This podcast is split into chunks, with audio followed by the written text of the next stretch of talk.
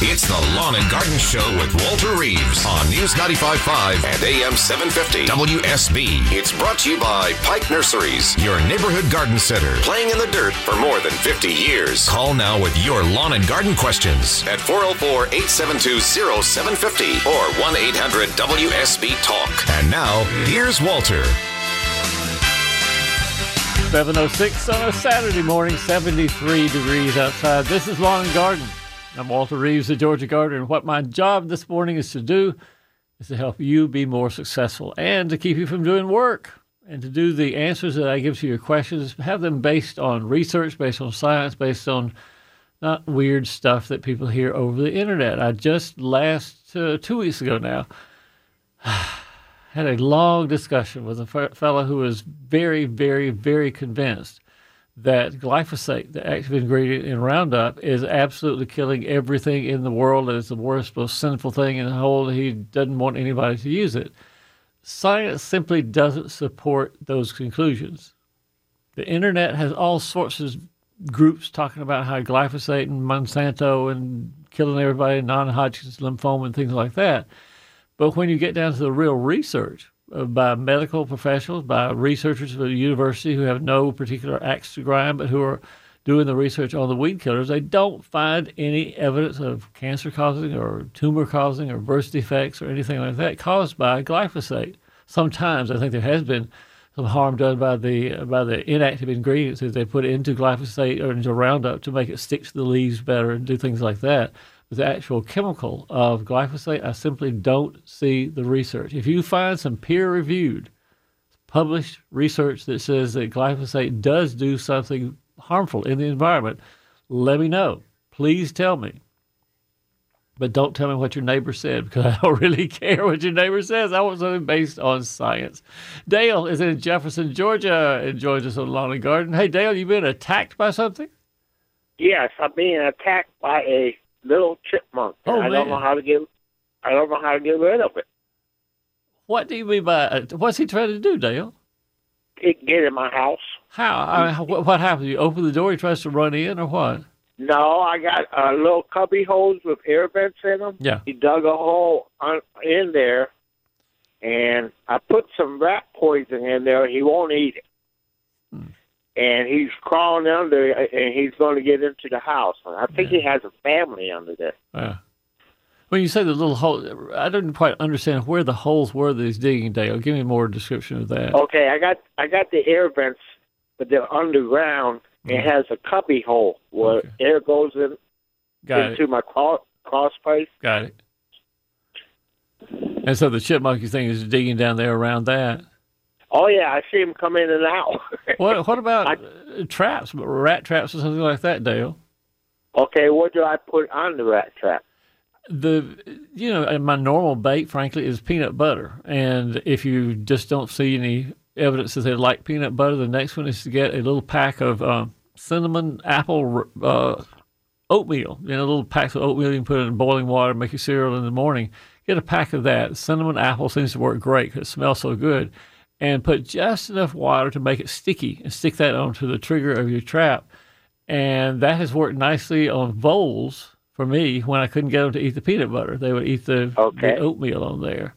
And Oh, that I gotta I gotta point out, Dale, something that I sometimes need to point out, and that is that some animals that I talk about controlling on the show are actually protected by law. Chipmunks being one of them. So, ooh, in one sense, you are breaking the law. But hopefully, Dale is not your real name, and so nobody can identify you. Don't know that you live in Jefferson, Georgia. Here, so thank you, thank you. so yeah, um, but I just want to say that chipmunks are a protected species. You're not supposed to do anything mean, horrible, hit them with a stick, make them have low self-esteem, do anything that cause a chipmunk to feel badly, including setting a rat trap out for them, baited with peanut butter or oatmeal. Uh, I will let you make your own decisions, Dale. It's up to you. Oh, thank you so much. All right, Dale. Thanks for calling this morning.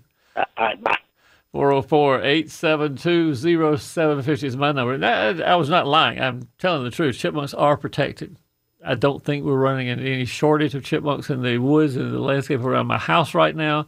Certainly a lot of them there, and certainly I have suffered due to their presence.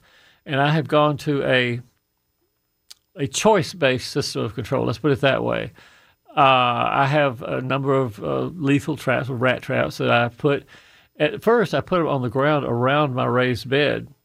And then, as they would get snapped overnight, but no chipmunks or anything would be caught, I wondered what is what is eating the peanut butter off my traps and snapping them and not getting caught. And I put my trail camera up next to the garden one day. It was a possum. Boy, he ran, ran, ran when that thing snapped him on the nose, but he was not getting caught in the trap. Okay, so now I put it up on the uh, rail of the raised bed with the trap there and the tomato nearby. And my feeling is that the chipmunk has a choice. The chipmunk has a choice to eat the tomato or eat the peanut butter, and they can choose. And whatever they choose is fine with me. I'll deal with it. We know what happens. 404 872 0750. Let's see, Paul's in Dunwoody and comes on our show right now. Hey, Paul, good morning. Hey, Paul. Yes, good morning. Hey. I love your show. Oh, thank you. How can I help, Uh, I think you're I think you're very educated and very Oh. knowledgeable about our state. As soon as you think that, then I'll say something dumb, Paul. So don't ask me anything I, where I have to I sound was smart. I was uh, I was calling about the blueberries down in Baxley Oh, yeah. and Alma. yeah. Can you can you tell us when they were first uh, brought to Georgia and how many how many dollars are grown in that area? Gosh, blueberries are one of the success stories of Georgia agriculture. Is an unbelievable amount of blueberries that come there. I think they're the highest grossing agricultural product, if not the highest grossing fruit, certainly in Georgia right now. Millions and millions of dollars is the right answer. And the the the blue, blueberries as they grow are two kinds. One is a rabbit eye blueberry, which is actually a native blueberry back, you know, hundreds and hundreds and thousands of years ago. Rabbit eye blueberries grew in Georgia and about the size of a BB. They weren't very good to eat unless you got several, several hundred of them for your cereal in the morning. But as uh, breeders and farmers and others tried to breed them to make better fruit, and as university research started doing it, they developed rabbit eye blueberries that are as big as your little finger and then some as big as your thumb, huge blueberries. And then the farmers in South Georgia said, you know, it's going to be a real tough road to hoe to grow only corn every year, only soybeans every year, only cow, uh, cows or, or corn. And so what we need to do is diversify what can grow in South Georgia that we know of. And the University of Georgia said, hey, blueberries grow great in Alma. Blueberries are fabulous in Baxley. You need to go plant you some blueberries. And one or two farmers did, and they had such success that five or ten others did, and they had such success. Now you got hundreds of farmers down there producing a ton of blueberries and making lots of money for them and for the state. Can you uh, can you tell us if they have a health clinic down there for the uh, migrant labor? Mm, I probably do. Why do you ask? Well, um, um, it, it's a hard job, and they're they're not paid very much, and they need uh, they need to know that other people in the state care about what they're doing because they're very important to the economy, and we need to make sure they're in good health. Well, I agree with that certainly, but that's not not the scope of the show this morning on the Garden Show, Paul. But yeah, that's true. I think that migrant laborers in in many parts of the country are the backbone of agriculture. If you did not have the programs that allow them to come in legally, and then, as you know, sometimes occasionally they're hired illegally. If you did not have those laborers, we wouldn't have the fruits, the watermelons, the blueberries, the peaches and apples, sometimes that we enjoy, which are harvested by people who would rather do that than live where they used to live. Well, uh, Vidalia has a clinic. It's a one-story clinic that's bilingual, and there's a clinic near Moultrie.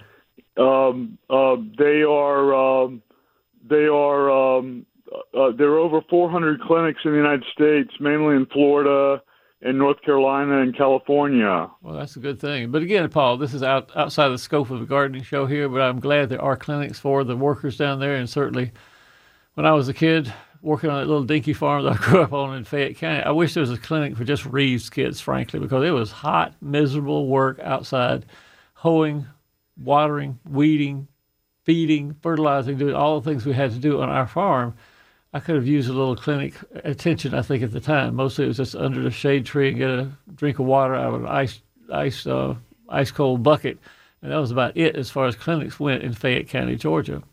George is in Tucker and joins us on the Lawn and Garden. Hey, George, good morning.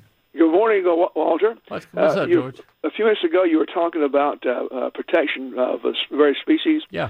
There is a, uh, a non-poisonous snake protection law. Do you, Of course. do you know the number of that law? Or I don't know the number specifically, but you're absolutely correct. Any non-venomous snake in Georgia is protected. okay, you don't know the uh, specific uh, The- code the, or uh, like that. venomous snakes are unprotected. In other words, you Right. can't you can kill them. I hope and you know many cases wish that people would not kill the venomous snakes because any snake, venomous or non-venomous, doesn't want to be around a human being or anything bigger than they are. Their little brain is the size of a pea. And that little brain, all it can understand is there's something near me. If it's bigger than me, it'll probably hurt me. Let me get the heck out of here. And so the snake leaves, venomous or non venomous. They do not attack and chase you down the trail or anything like that.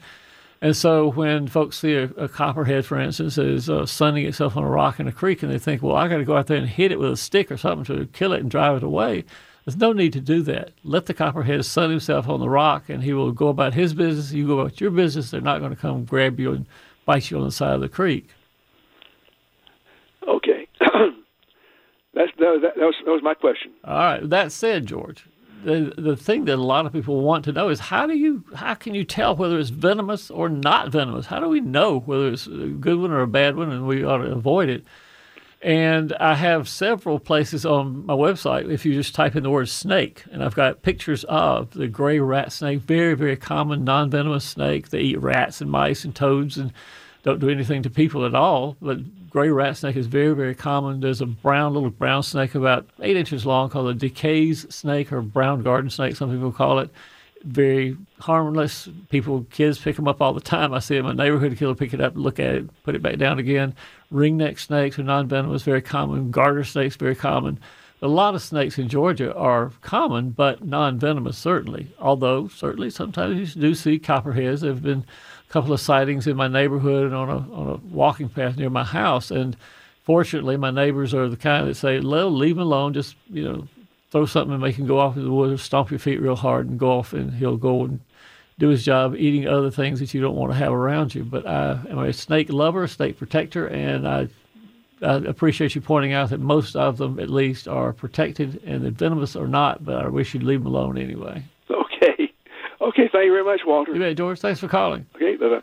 I had a picture this past week actually it was sent to me. Somebody wanted to know if it was a copperhead, and I said, "Here's how you know a copperhead. Their background color on the whole length of the body looks like chocolate milk. It's just that color, light, light uh, brown chocolate milk color." And then the markings on the side look like Hershey Kisses. That's easy for me to remember. Hershey Kisses and chocolate milk. That is a copperhead. That's how you know what it is. It's 718. We'll be back after this. This is Scott Slade, host of Atlanta's Morning News on News 95.5 at AM 750 WSB. We'll be covering breaking news, Kirk Mellish weather, and traffic red alerts through the weekend. And the Southeast's largest news team is here for you first thing Monday morning when you head back to work. News 95.5 at AM 750 WSB. Now back to Walter Reeves, the lawn and garden advice you need.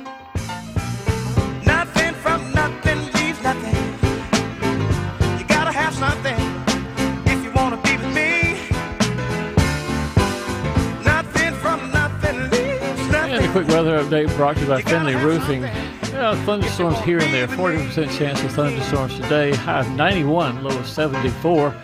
Same tomorrow, high of 90, low of 73. Your full weekend forecast comes within 10 minutes with News 95.5 and AM 750 WSB. We've got Bob in Buford who joins us on Lawn and Garden. Hey, Bob, good morning. Good morning, Walter. How are you? Brother Bob, I'm doing fine. How can I help? I'm going to try to refresh your memory. You remember I sent you some pictures of two apple trees I planted under teepees? Yes, sure. Little Yeah. yeah, okay. Oh, Well, no. I have those trees are still living, um, and what I'm trying the- to decide to do The teepees were to keep the deer away, right, Bob? exactly with chicken wire. Well, I've Okay. modified them now, so the teepees are gone, but it's still protected with a little uh, plastic fencing, I guess you'd call it. Tell everybody why Um, you wanted to protect the apple trees from the deer. Say again? Tell tell everybody that's listening why you wanted to protect the apple trees. Well, we're on about two acres up here by Lake Lanier, and we have a very, very established uh, group of deer that just I, we see them about every day. And uh, the first time I planted these two Gala apple trees, and they're- with the goal to eventually be a espaliered. And so they were out there for about a week before the deer decided to eat the tops out of them and break branches out of them and everything. So I had to protect them. There was no way they were going to survive otherwise. I don't think. So you made this big teepee kind of thing, put chicken wire around it, that protected them for a while, and then, Yeah. then what happens now? Well, uh, they're growing fine. I've got them protected. What I'm trying to decide to do, um, the the goal, like I said, is to try to espalier them, where you you train them to a fence, or in this case, it's going to be trained to a wire. Okay. Um, and they're growing in all different directions right now, which of course I'm going to have to eliminate some of those branches. I mean, I'm being generous calling them a branch. It's only probably a foot and a half long, something like that. Um, but I'm trying to decide if I should cut them now and let them, you know, just grow as they will after I've after I've done the pruning, or if I should. They've never flowered and they've never fruited. Right. Um, so I have no blooms yet. They're still too young. But I'm in the goal to get them to flower next spring. I'm trying to decide if I should cut them now or if I should let them grow and get as much energy out of the leaf from this summer into the stock to try to encourage flowering next year. I would say now, and I'll tell you why. Really? Yeah. Uh, summertime pruning on apple trees is more dwarfing, or it does not encourage a lot of regrowth, a lot of resprouting around the around the cut that you make. And it seems to me that at this point, you want to make a pruning cut that will not result in a lot of new growth, which are a little less likely to have flowers on it. But you want to cut off the growth that's pointing in the wrong direction. You eventually want to want it in just two dimensions, high and wide, but not three dimensions, you know, out from Right. the wire. And so a, a summertime cut is going to result in less new growth, and the leaves that are on the rest of the tree will, to some extent, there'll be more leaves that'll pop out along the horizontal and vertical branches of the of the tree. They'll compensate for whatever you lose right now during the summertime, but you'll gain the fact that you won't have near the new growth that you might if you prune next uh, December, January, February. So unless it's just some huge half or three quarters of the tree being pruned away now, I would two or three limbs here, two or three limbs there. I don't think it's a problem remove them right now. I guess I'll be doing some pruning later on this morning. It won't be hard to do. You just have a couple on there to, to remove. How Oh, big are the trees? How tall are the trees now, Bob? The whole tree is no more than five feet tall. Yeah, right. Uh, it's not going to exhaust you to prune those trees. Oh, not at all. Not at all. Okay. I'm going to clip them. All right, go for it. Thanks, Walter. I'll, I'll send you a progress You report. bet, Bob. Thanks for calling. All righty. Bye bye. I like progress reports and pictures. They always make me happy. One of the things right now that my neighbors are waiting anxiously to happen is for the figs in our neighborhood to ripen. There's two or three people who have figs, and all of them have pretty nice crops of figs on. They're about the size of a quarter, a little bit bigger than a quarter right now, so they're not nearly ripe. But give them just a little bit of rain like we had the last couple of days and some warm days, sunshiny days, and those figs will start getting ripe sometimes toward the end of this month. And I think everybody in the neighborhood who enjoys figs is thinking, boy, mm, it's going to be good. We're going to have a lot of figs this year. The birds, of course, up in the trees said, oh, boy, it's going to be good. You're going to have a lot of figs this year. So we will see how the fig crop goes this year. It's one of the easiest fruiting plants to grow that we have in Georgia. Even blueberries take a little more care than a fig does. There's rarely anything that has to be done to prune them, you put them in the right place anyway. You don't put them right close to the house, but if you uh, put them in the right place, with lots of sun, a little bit of water in the summertime, and a fig will produce pounds and buckets full of figs, sweet, juicy figs. You make fig preserves, you can make fig jam, you can do all sorts of things with figs, and they're easy to harvest. They don't require you climbing way up into a tree unless you have the big figs that you have to put a ladder on the side to prune. So there's lots of uh, advantages to having figs. I love having my figs in my neighborhood, and my neighbors are all looking forward to it as well. The 727 News Talk WSB. This is Lawn and Garden. My number is 404 872 0750. We'll be back after news. It's the Lawn and Garden Show with Walter Reeves on News 95.5 and AM 750 WSB. It's brought to you by Pike Nurseries, your neighborhood garden center, playing in the dirt for more than 50 years. Call now with your lawn and garden questions at 404 872 0750 or 1 800 WSB Talk. And now, here's Walter. 735 on a Saturday morning, 73 degrees still outside. 404 872 0750 is the number here. All I'm trying to do is help you be more successful in your landscape or in your garden or in homes or anything like that. Another insect, this sort of a trend of insect calls or insect questions and insect experiences that I've had this past week. Had another friend who called and said they had box elder bugs on their house. And box elder bugs, in case you're not familiar with them, are about half an inch long, red and black, and they accumulate by the thousands on houses when the weather gets warm and they start reproducing. And they usually are reproducing underneath Japanese maples, box elder maples, um, other seed bearing trees. And the way you control them is two. Number one, you try to remove all the seed pods you can from the tree, all the seed pods on the ground underneath the tree. The box elder bugs don't bite, they don't do anything bad, they just feed on the seeds. It's just when you get a thousand of them on the walls of your house, sometimes crawling under the door, they're inside, that's when you begin to sort of worry about them. And on the house, you can wash them off if you want. You can spray insecticide if you feel badly about them, don't want them on there at all. But basically, for box elder bugs, we try to remove the seeds, get the feed source away from them, and uh, get the ground covers, any English ivy or liriope up underneath the tree, mow it down pretty low so the predators can get to them as well. And that's how you control box elder bugs.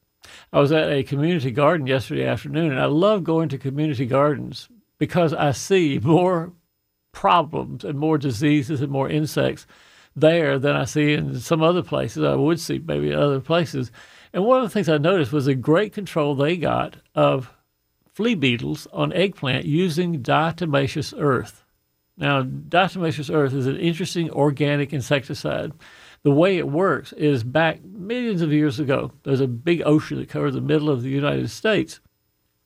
And living in that ocean water were these tiny microscopic creatures called diatoms. And the diatoms as they accumulate uh, minerals out of the water, they call they have a little body form that's very very sharp, like little shards of glass, really. And so, over a million years, the diatoms fell out of the water into the bottom of these uh, oceans, and then finally the oceans dried up, and you had a deposit of diatomaceous earth. Okay, the places where the diatoms had fallen and accumulated. And so folks would mine or have and have for many years mined this diatomaceous earth and found that if you spread it onto places where insects went, the insects would cut themselves. That the sharp little shards of diatoms would cut the legs and underbodies and dry out as well. They're very, they absorb oil very nicely. And so when an insect crawls across a diatomaceous earth coated surface, it cuts their feet, their bottoms, and it also causes their inside juices to, to ooze out, and the diatomaceous earth dries them out. So it's a pretty good organic insecticide. The only thing, the only drawback to it is if it gets wet. If it gets wet, it washes off the plant, and if it gets wet, it sort of clots up and doesn't do a very good job hurting the insect. But nonetheless, on these eggplants that I saw at the community garden, they had spread a little dusting of diatomaceous earth on top of the leaves. Anyone who's grown eggplant knows that the biggest insect pest of eggplants is flea beetles. Flea beetles are little bitty holes in the leaves, hundreds and hundreds and hundreds of little bitty holes, little pits really, on the leaves of an eggplant uh, in a garden, and uh, they can disfigure and sort of reduce the yield on on eggplants as well. But whoever this gardener was in this particular plot had covered the leaves of his eggplant with diatomaceous earth. There was not a pit to be seen.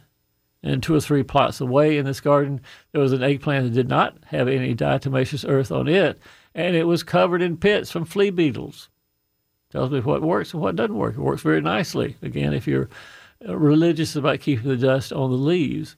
When I was in Cuba several years ago, I noticed a guy who was uh, walking through the fields there that had a big eggplant field in Cuba, and he was spraying something on the eggplant leaves. And I went over just to sort of see what he was growing and how the plants looked. And I noticed on them that there was not a single flea beetle pit on any of the leaves of the eggplants. And I was wondering, what is the guy spraying? What is he doing here? And I asked our guide what was going on. And he said, What we do is we go to the nearby cigar factory and we take the stems and leaves of tobacco plants that have been uh, discarded and put them in a bucket of water and soak them overnight. And overnight, the nicotine sulfate that's in the leaves and stems of the tobacco plant is, is dissolved into the water. And then this guy here takes the water out of the bucket, strains it, puts it in a sprayer, and sprays the leaves of the eggplants. And nicotine sulfate, as any old time farmer will tell you, is just a it is a fabulous insecticide. It uh, kills insects instantly, pretty much, and disappears within just a day or so. And so, if used correctly, can be used as an organic insecticide. But it is also extremely dangerous for humans. And so, there were so many people who would be sick and killed or made ill from touching and messing with the nicotine sulfate. It was taken off the market 20, 25 years ago now. But there in Cuba, they don't have those rules, and they were controlling those flea beetles on the eggplants perfectly just by soaking tobacco in a bucket of water and using that extract as the insecticide to, to protect their plants there. Interesting thing, Black Leaf 40, for some of you old timers out there who know or remember a product called Black Leaf 40. That was nicotine sulfate, and that was the stuff that was taken off the market because so many people got ill from having having used that. My brother, as a matter of fact, was uh, he wasn't harmed, but he could have been harmed because my dad was careless and he had been spraying black leaf 40 on some of the vegetables we had in our garden. And my brother was only two, probably three years old. And my dad wanted to empty his sprayer. He didn't have two sprayers, so we were too poor to have two sprayers. So he wanted to empty the sprayer that had the had the insecticide in it, and uh, fill it with something else that he wanted to spray somewhere else. And so he poured the content of his sprayer into, Daddy, what were you thinking? Into a little plastic bucket, little plastic thing that he set beside the uh, chicken house, and then went about his business spraying other things in the garden. And my little two or three year old brother went out there and thought it'd be fun to play in that water, in that bucket of water that was next to the chicken house. And when my father saw him doing that, he of course ran up to him and washed his hands off and took it to my mother, and they both, you know, sort of fussed at each other for having exposed my my brother to this insecticide. It's one of the things about insecticides, you treat them with respect. Many of them are dangerous. You don't want to get in touch with them, and particularly some of the old ones that could be very toxic if you got in touch with them. Fortunately, again, my brother was not harmed by this whole thing. But do be careful with insecticides. One of the most common pictures that I've gotten this year has been not insecticide, but herbicide damage that was caused by insecticide spraying. Yeah, that's what I said. Herbicide damage caused by insecticide spraying. And how did that happen? It happened because folks don't have two sprayers. I'm sure you have enough money to buy two sprayers these days, not like the Reeves back a long time ago. But folks who have a single sprayer and use it for both spraying insecticide and spraying herbicides, you know, weed killers and things, can run into severe problems real quickly if they have a tomato plant that gets sprayed with a sprayer that's not been completely cleaned of Roundup or the uh, broadleaf weed killers that have 2,4-D and dicamba in them. And one of the most interesting pictures that I get commonly during the summertime is a tomato plant that the top of it is wound around, strappy looking, and just has a very distorted, gnarled look to the top of the tomato plant. That's so characteristic of the 2,4-D dicamba weed killers, the ones that are in the Bonide and, and Weed B Gon and things like that is a it is the tomato plant is so sensitive, so sensitive to these things. Just spraying oh a yard or two away, and on a windy day you can get some of the spray from the weed killer that goes over into your tomatoes. It causes the top of the plant to strap around, and again look very gnarly and very weird looking. That is what the d- distinct characteristic of weed killer looks like. Now, Roundup is different. Roundup has a little bit different characteristic of tomato plants. Again, very sensitive to herbicides. And so the center of a tomato leaf, right where it connects to the stem of the plant, to the vine of the plant, will turn a very bright yellow. If you see a tomato plant at the center of the leaf, right where a leaf connects to the stem, it's turning a huge bright yellow, just as yellow as the sun. That is the damage caused by Roundup. Again, from a sprayer that hasn't been cleaned correctly, hasn't been cleaned completely, has a little bit of herbicide left in it. When you go to fill it up with insecticide, and that's when you run into problems. Had a guy who sent me a picture of his, uh, what was a hydrangea this this week, and all the leaves on it. The characteristic of Roundup damage on hydrangeas is very tiny leaves, leaves that are barely half an inch long. Normally, a hydrangea leaf, you know, is supposed to be four, five, six, seven inches long, four inches wide. But these were real tiny little balls of tiny leaves along the stem. And I pointed out to him that looked just like Roundup damage. You could sort of hear him put his face to his forehead and say, Oh, yeah, oh, yeah, I should have cleaned that sprayer a little bit better this time. Bill's out in Peachtree City and joins us on Lawn Garden. Hey, Bill, good morning. Hey, Walter. Hey, man, what's up? Uh, when I moved down here, the house that I bought, I inherited a crepe myrtle that's about 24 inches away from the house. Ooh. And when it blossoms, I mean, it just, it really crushes into the house. Oh, yeah and I was wondering what the best way to trim it back if I can. uh, and when to do it. How how tall does it get maximum when you allow it to grow? How tall does it get? Uh, it's above roof level right now, but part of it grows up into the eave. Uh, Bill, you ought to take it out. Is you could conceivably trim it every year, and then every year it becomes you know, a chore A that you have to do. Some years you get around to it, some years you don't. You have a lot of springy growth that comes from that severe pruning that, that beats on the house when the winds and the rain come. I think you'd be better off five years from now. You'll look back and say, I am so glad I took that crepe myrtle out of here. It's just been such a pain in the rear to try to prune it every year. And you can replace it with crepe myrtles that don't get that big. If you like the color and you like the, the form of a crepe myrtle, sure, there's plenty of crepe myrtle varieties that get much smaller than 20 feet high. So I would advise you, in the interest of just sort of what I see is going to happen, is go ahead and bite the bullet, take the pill, and cut it down, pull it out now, and plant another one or something else in its place.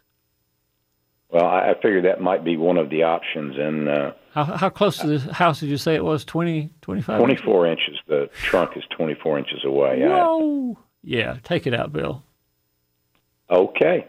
All right. I mean, I, I don't like telling people to do something they'd rather not do if at all possible, but it's just going to be so much more trouble than it's worth to leave it there. I yeah, start all over again. Yeah, right. But again, you can get good sized crepe myrtles. They got sales at Pike, of course, uh, all the time. Crepe myrtles that are four and five feet tall, fifty dollars maybe and you can plant them now. No reason why not plant them now. Water very nicely, and you should have a good looking plant. It'll bloom next year, and you'll be thankful that you took my advice.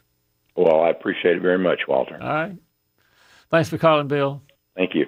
Bye bye. Speaking of crepe myrtles, I need my listeners to do some scouting for me.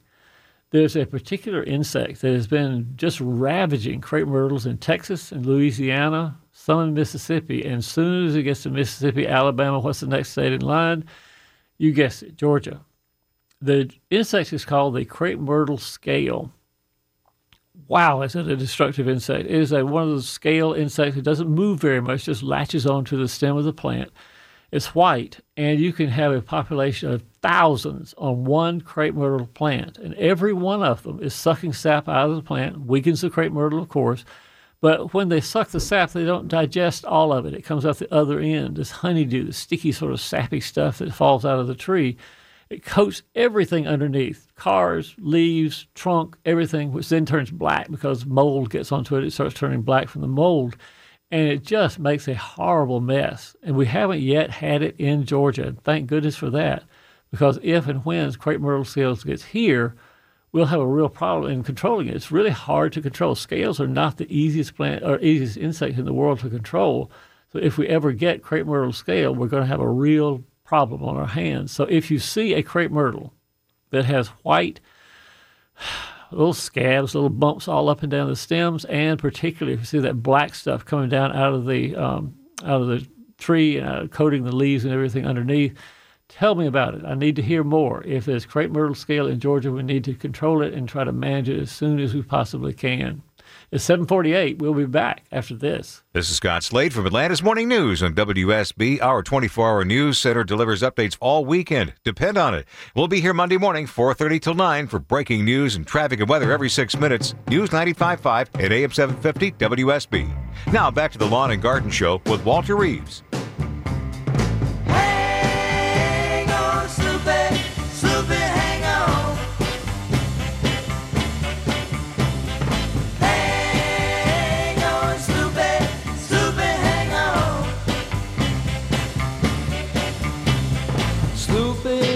This morning, a theme of the 19 early 60s, I'm thinking in here, mid 60s maybe. Louie Louie, Woolly Bully, Hang on Sloopy, and a quick weather forecast brought to you by Finley Roofing. Hit and miss thunderstorms today, high of 91, low of 74.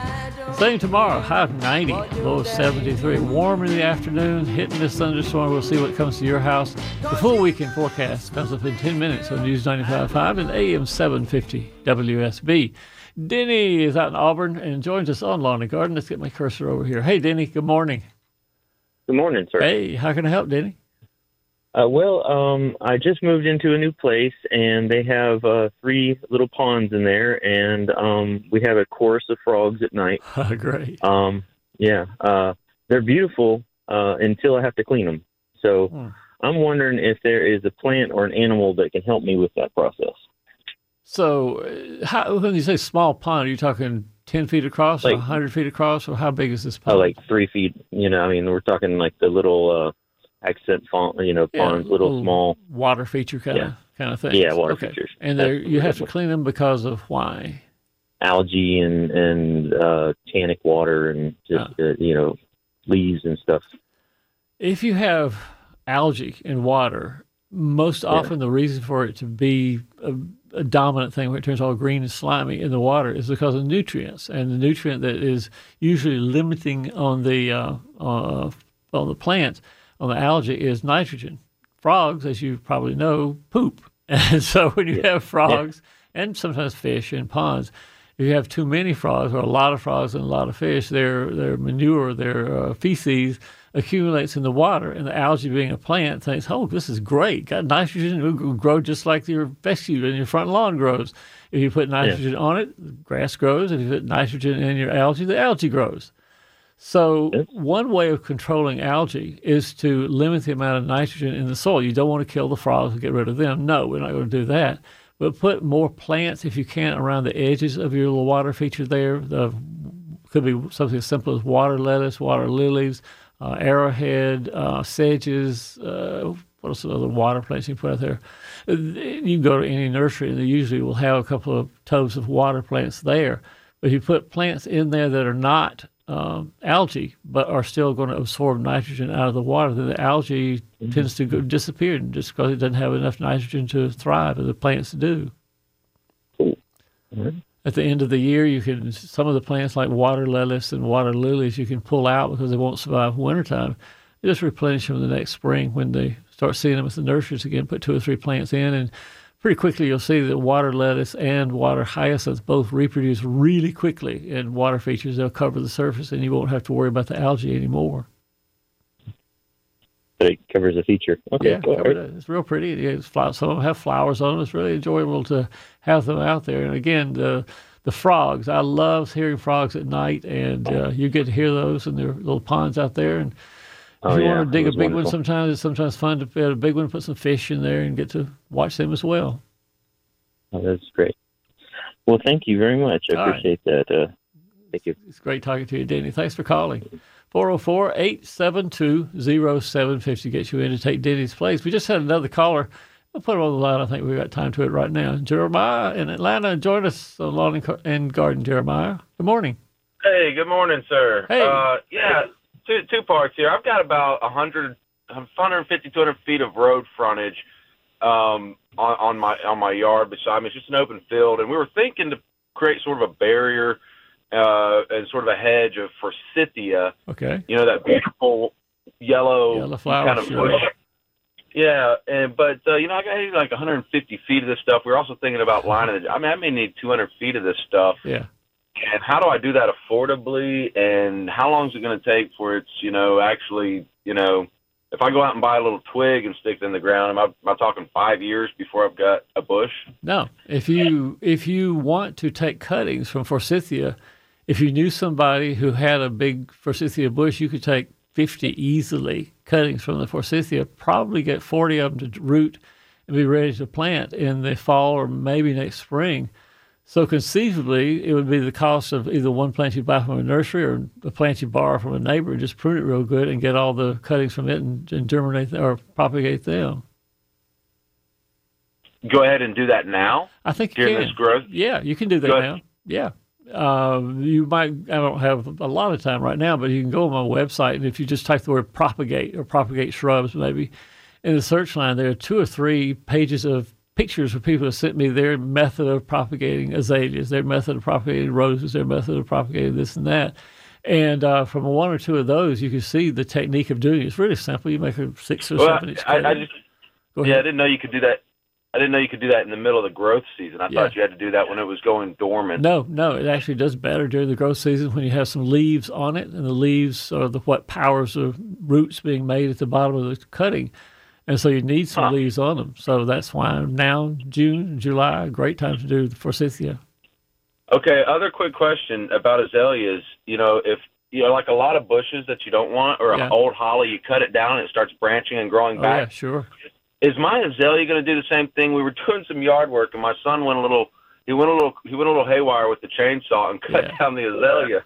Very likely, Jeremiah. No matter what he did, it's probably going to come back. Azaleas, if they're healthy, if you cut them back hard, they still sprout back up again. So I would say the likelihood is about 90% they'll resprout no matter what your son did to them. It's 758 at News Talk WSB. We'll be back to more Lawn and Garden after news.